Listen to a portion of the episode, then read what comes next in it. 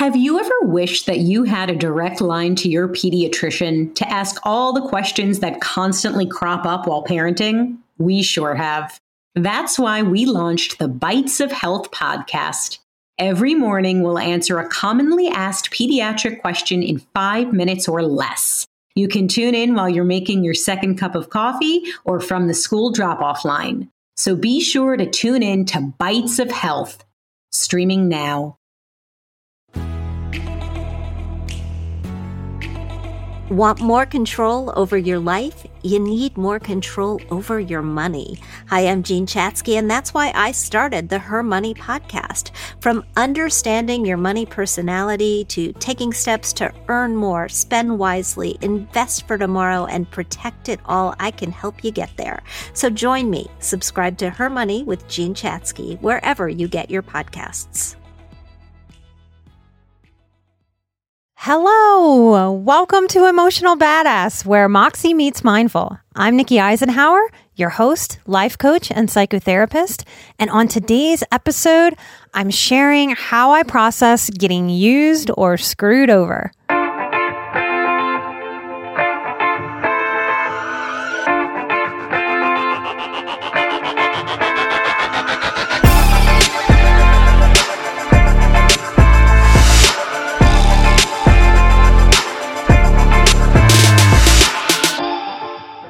If we're highly sensitive, I think it's safe to say that most of us are familiar with the feeling of getting used or screwed over. In some ways, it makes sense. When someone uses me, it's because I've got really good stuff to use, y'all. And as sensitive people, our empathy that we will extend to people, especially before we learn how to take care of ourselves around that super empathy, sets us up to be used by people with low empathy so that they can soak up our empathy. That's why we call them emotional vampires.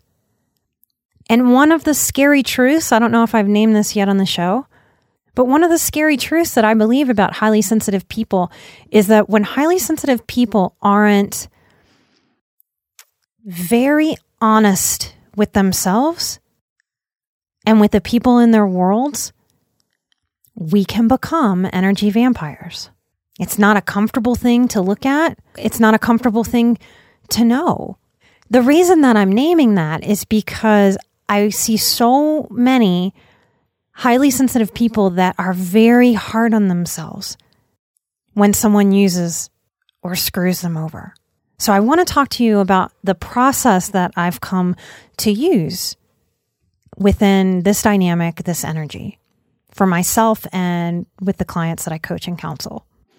And the first step is to feel whatever I'm feeling. So in the course of my career, I have at times extended myself financially to help someone. Meaning, and I think many therapists out there will resonate with this, coaches will not because they come from a sales background.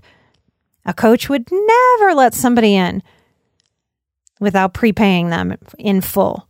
That's a difference that we have in terms of background from where the typical coach comes from. And a therapist or a social worker tends to come from a background of helping the community, reduced fees, sliding scale. So in my work at times, intuitively, I have taken a chance on some people. Now, what that resulted in was me ultimately getting used or screwed over, disrespected, disregarded, dismissed, lied to, wronged, ghosted. And I'm acknowledging that because I, I think therapists, we need to talk about that more in the field. There's no other field that I can think of where someone shows up and asks to have the fee reduced. It's a very tricky thing in a helping profession. So over the course of my long career now, I've had this come up at times. And so let me talk to you about my process using this as the example. It is certainly not the only way I've been used or screwed over.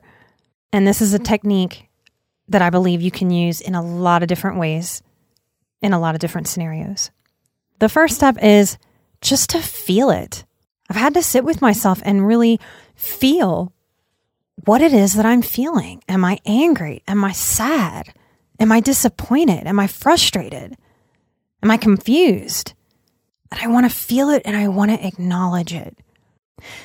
And I want to feel that in a raw way where I'm not trying to sound like an enlightened individual in my head, where I'm not trying to get an A plus on handling my feelings.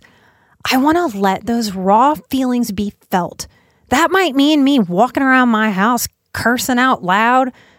It might mean me writing a letter that just says, what the fuck, over and over again.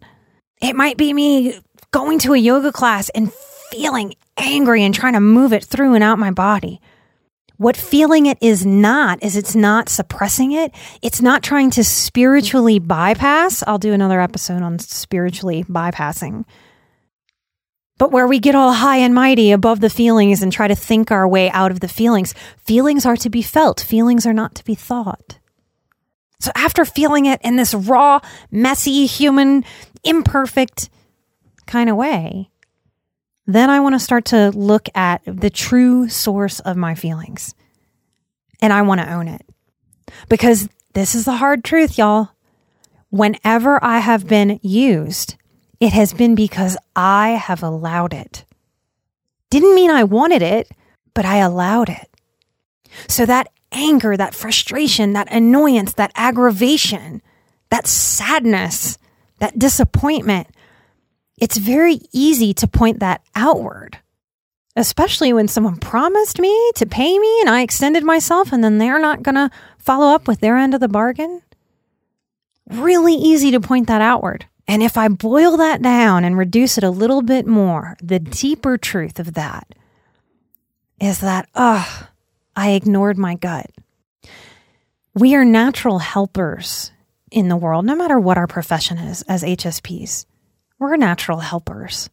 So often what happens to me and to others, or what's historically happened to me and often happens to other H S Ps on this journey, is that we start to get really aggravated with ourselves because we're realizing and recognizing, oh, I ignored my gut.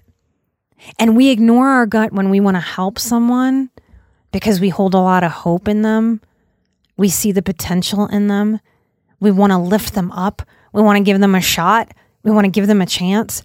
Very beautiful things. But if I'm wanting to do that under the umbrella of ignoring my gut, it's going to blow up in my face. We can only change what we acknowledge. So that's a very important acknowledgement as an H S P of how we allow ourselves to sometimes be a doormat in the name of helping. Every time I've had this realization, a lot of my feelings sort of dissipate and I'm just left with a sadness because it's sad that life in some ways taught me to disregard my gut.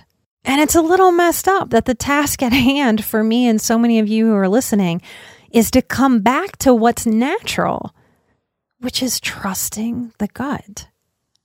The realization is soothing to me, even though I don't like the truth of it. And I think that's very true with any truth. When we boil it down to that kind of pure truth, there is some kind of peace, some kind of release, because I think we're figuring it out. And we value that as a tribe. We want to figure things out. We want understanding. We crave it. So, recapping so far, to feel it in a raw, messy, maybe inner child way. And then two, to look deeper at the true source and to own what we need to own. Now, me owning it isn't over owning it. I don't want to own the full part of it because it's not fully on me. I share that responsibility with that other person. I allowed it, but that person used. That's on them. So the third step is to take nothing personally. And if you bristle right when you hear me say those words, like, how is that possible? What the hell is that? But it is personal. Then I strongly encourage you to get the book, The Four Agreements by Don Miguel Ruiz. One of those agreements is don't take anything personally. I'm going to read a short excerpt from the book. Whatever happens around you, don't take it personally. Nothing other people do is because of you. It is because of themselves. All people live in their own dream, in their own mind. They are in a completely different world from the one we live in. When we take something personally, we make the assumption that they know what is in our world, and we try to impose our world on their world. Even when a situation seems so personal, even if others insult you directly, it has nothing to do with you. What they say, what they do, and the opinions they give are according to the agreements they have in their own minds. Taking things personally makes you easy prey for these predators, the black magicians. They can hook you easily with one little opinion and feed you whatever poison they want. And because you take it personally, you eat it up. Now, for me, this agreement of don't take anything personally was life-changing. And that's our next step in this process of what to do when we feel screwed over and used. By not taking it personally, I can sink into compassion, which is good for me and my heart, and good for that other person too. Compassion that I'm on the journey, and my karmic debt is about learning how to not put myself in that position to be used. That I have a right and really an agreement with myself to step more fully into saying no when my gut says, no, this won't be good for me. No, there isn't honesty happening here. I have compassion for my karmic debt. And I have compassion for theirs. That what they're going through put them in a position to use me and to think that that's okay. And that part of their karmic debt is that they're not in a place to be able to clean that up with me yet. That's a hard way to live. And when someone uses or screws me over, what's really happening is I'm going to exit because I'm not going to allow myself to get used moving forward. That's the next step, to take the lesson. You know how when we're sick, they say, like, you got to take your medicine. Even if it's gross, even if it's a shot, like, you got to take your medicine. This is our emotional medicine. That often my lesson is to give myself permission to say, enough. I won't allow myself to be used. And to be able to hold myself with my head up high, with compassion for my humanity that's imperfect and messy and flawed and learning as we go. And then I can sink into gratitude and be grateful for the uncomfortableness that forced me to learn a lesson. Because each time I learn a little bit more, and each time I take away a deeper way of how to take care of myself on the journey, how to listen to my gut, how to have the boundaries that serve me and honor me, and release my karmic debt. I want to end the show with some Patreon shout-outs. If you would like to come hang out with that growing community, come participate in my live Q and A that happens monthly, or be able to listen to the exclusive content. We have many episodes that are available for you that aren't on this iTunes feed. Thank you for supporting the show at Patreon. It helps us keep the show commercial free. We really, really want that. So thank you so much for throwing us a couple bucks, couple coffees to help us do that and not bring advertisers on the show. So Patreon lovelies, here we go. I love when somebody lets me use their full name. Thank you for being brave. Jackie Newman, thank you for being an emotional badass at Patreon. Allison Kendrick, I'm sending you a big old hug. Thank you, woman. Amanda, thank you so much for being part of our community. I want to thank Sharon. I'm pretty sure Sharon, I might be misremembering this, but I'm pretty sure Sharon asked a really awesome question. Thank you, thank you, thank you for participating. And Isabel, thank you so, so much for having your energy, your presence. And for all of you that are growing that powerful H S P community, I appreciate all of you. I appreciate those of you who are out there listening to the show, who are giving five-star reviews, thank you. That really helps us on the back end of the podcast. Please subscribe to the show and remember that you are powerful in your life to take care of yourself. I hope this episode helps you remember that whenever you figure out that someone's trying to use, misuse, screw you over. That's because you've got really good stuff. Please keep taking care of yourselves. I promise I will.